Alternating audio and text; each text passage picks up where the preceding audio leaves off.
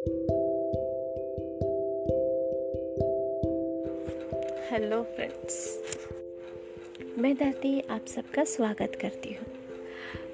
Friends हम आज एक बुक समरी देखने जा रहे हैं हिंदी में।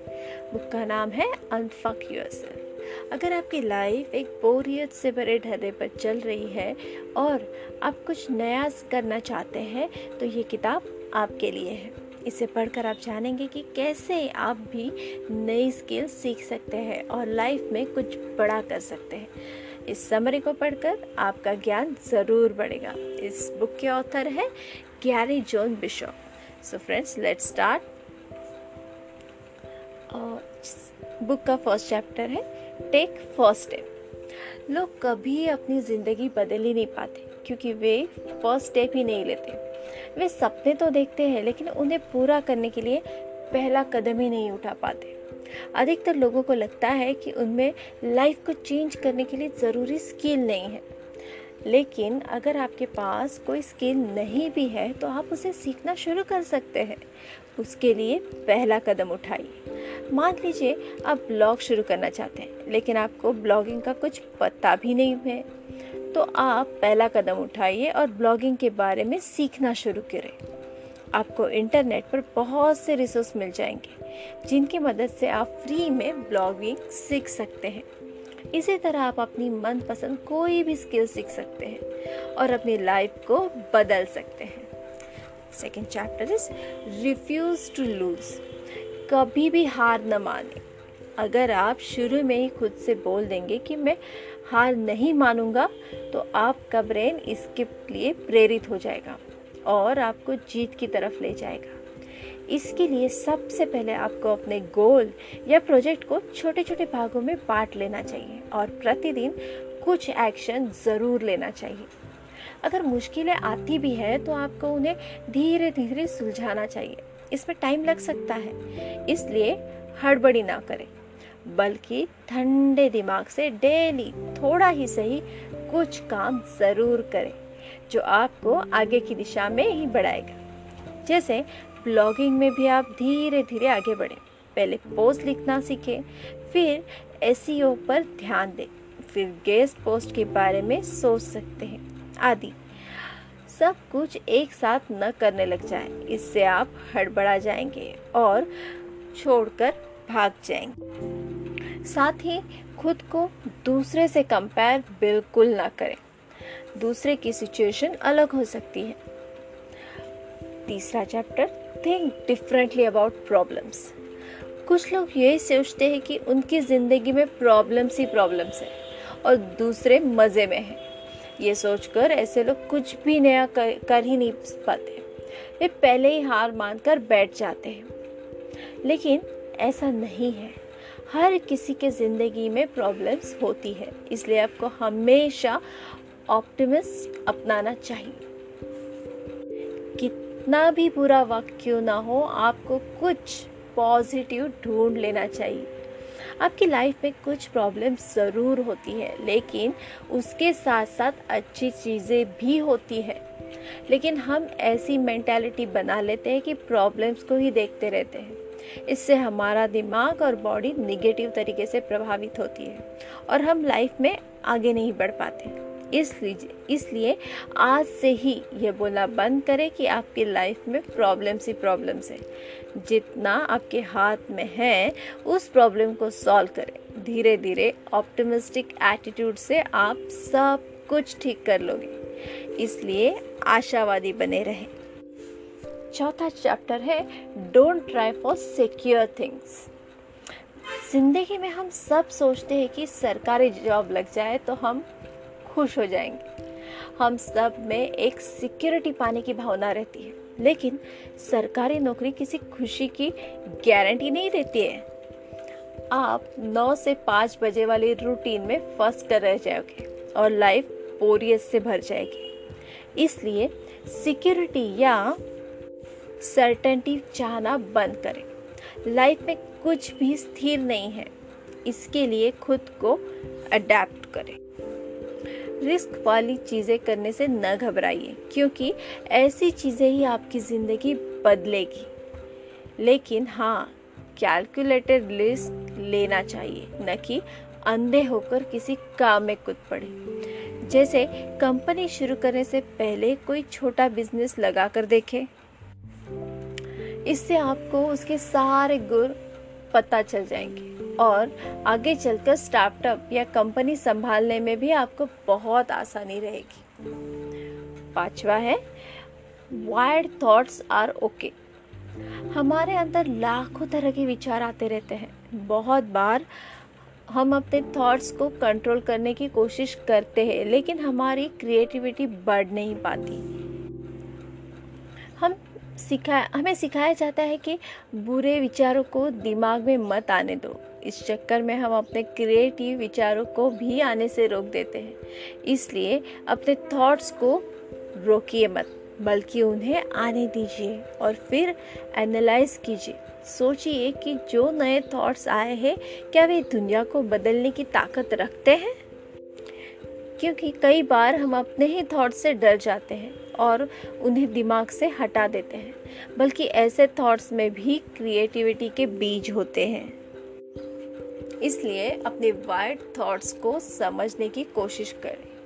हो सकता है कि उसने आपको एक नया ही आइडिया मिल जाए, जो समाज में अभी मौजूद नहीं हो। Six chapter replace jealousy with change मनुष्य स्वभाव से इमोशनल प्राणी है। हमारी इच्छा और एक्शन इस बात पर निर्भर करते हैं कि हम कैसा फील कर रहे हैं। पॉजिटिव इमोशंस हमें आगे बढ़ने की ताकत देते हैं, जबकि निगेटिव इमोशंस हमारी प्रोडक्टिविटी कम कर सकते हैं। कई बार अगर कोई हमारे आइडियाज़ को क्रिटिसाइज कर देता है तो हम बुरा मान जाते हैं, हमें गुस्सा आने लगता है। लेकिन लेखक कहते हैं कि ऐसा न करके हमें यह ध्यान देना चाहिए कि सामने वाले ने हमें क्रिटिसाइज क्यों किया। अगर सच में हमारे आइडिया में कोई कमी है तो हमें उसमें सुधार करना चाहिए। इससे आपका आइडिया और भी अच्छा हो जाएगा।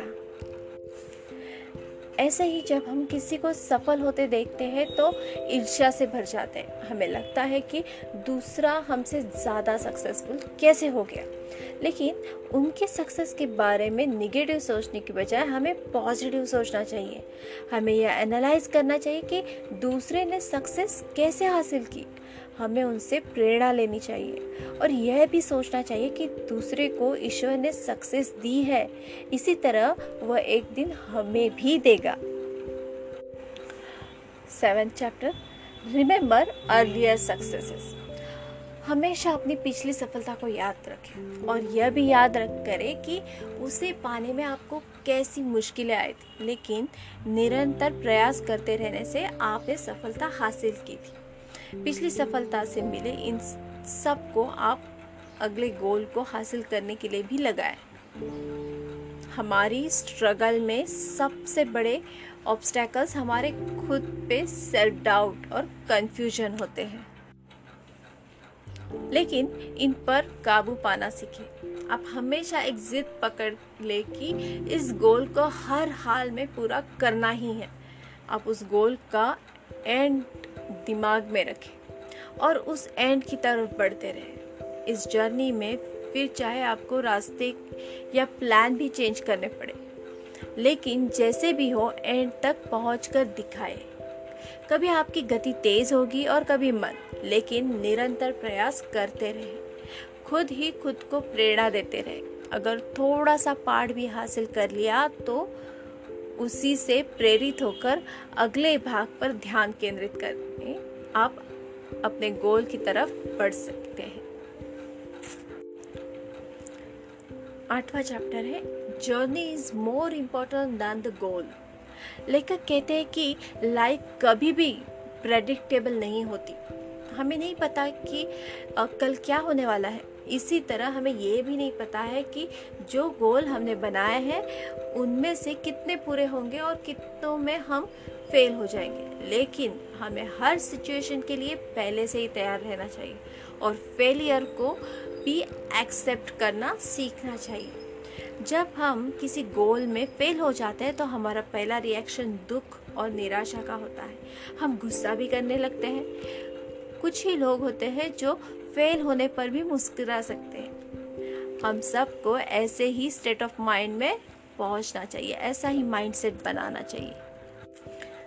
हमें समझना होगा कि सब कुछ हमारे प्लान के मुताबिक नहीं होगा। इसलिए अगर हम कुछ गोल्स में फेल हो जाते हैं तो हमें दूसरे गोल्स पर फोकस कर लेना चाहिए और निरंतर आगे बढ़ते रहना चाहिए। हमें समझना चाहिए कि फेलियर पर रोने धोने से क्या हालत अच्छे हो जाएँगे। कभी भी नहीं। टाइम आगे ही बढ़ता रहेगा। वह हमारा रोना देखने के लिए नहीं रुकेगा। बस हमें टाइम के साथ आगे बढ़ते रहना सीखना चाहिए।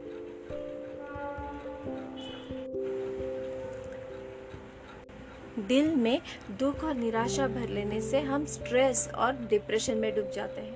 इससे ज़िंदगी की खुशियाँ भी दूर हो जाती हैं। इसलिए हमेशा नए गोल बनाकर उन पर काम करते रहना चाहिए।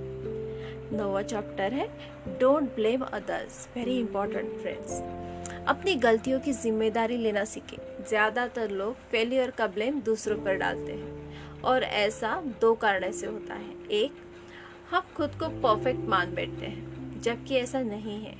गलती किसी से भी हो सकती है और किसी भी एज में हो सकती है। दूसरा, हम सोचते हैं कि गलती मानने से और उसकी ज़िम्मेदारी अपने सिर पर लेने से हम छोटे हो जाएँगे।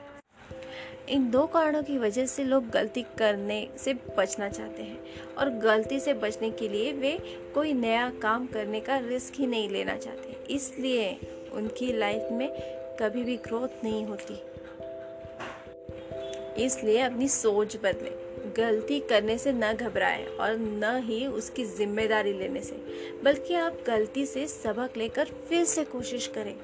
जितने काम आप करते जाएँगे, उससे आपका तजुर्बा बढ़ता ही जाएगा और गलतियाँ सबसे अच्छी टीचर होती है।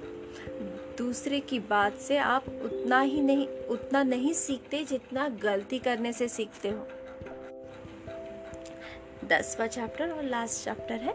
The two steps to freedom किताब के अंत में लेखक ने दो तरीके बताए हैं, जिनसे आप असली फ्रीडम हासिल कर सकते हो। फिर चाहे वो पैसे की हो या टाइम की।